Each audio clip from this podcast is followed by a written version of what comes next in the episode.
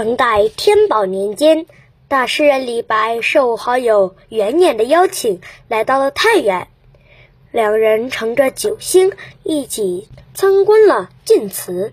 李白诗兴大发，写下了一首《忆旧游记》，乔俊元参军，其中“时时出向城西区，晋祠流水如碧玉”两句话，使得晋祠的名声更大了。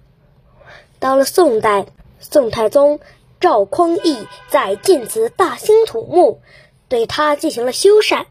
竣工后，还刻碑记下了修缮的经过。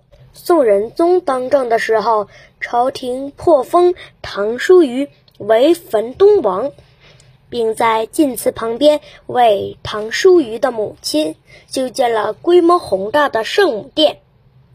后来的元明清时期，晋祠得到了进一步的修复和完善，人们在这里铸造铁人。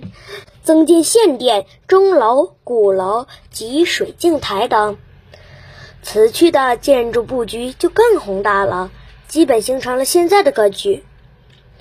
今天的晋祠园区里有几十座的古建筑，其中不少的建筑都有几百年的历史了，比如说圣母殿和献殿呢。圣母殿是晋祠的主要成分，为重檐歇山式顶，面阔七间，近探六间。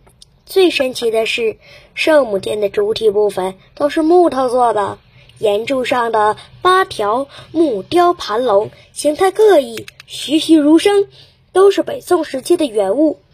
虽然经历了几百年的风雨，品相依然如故。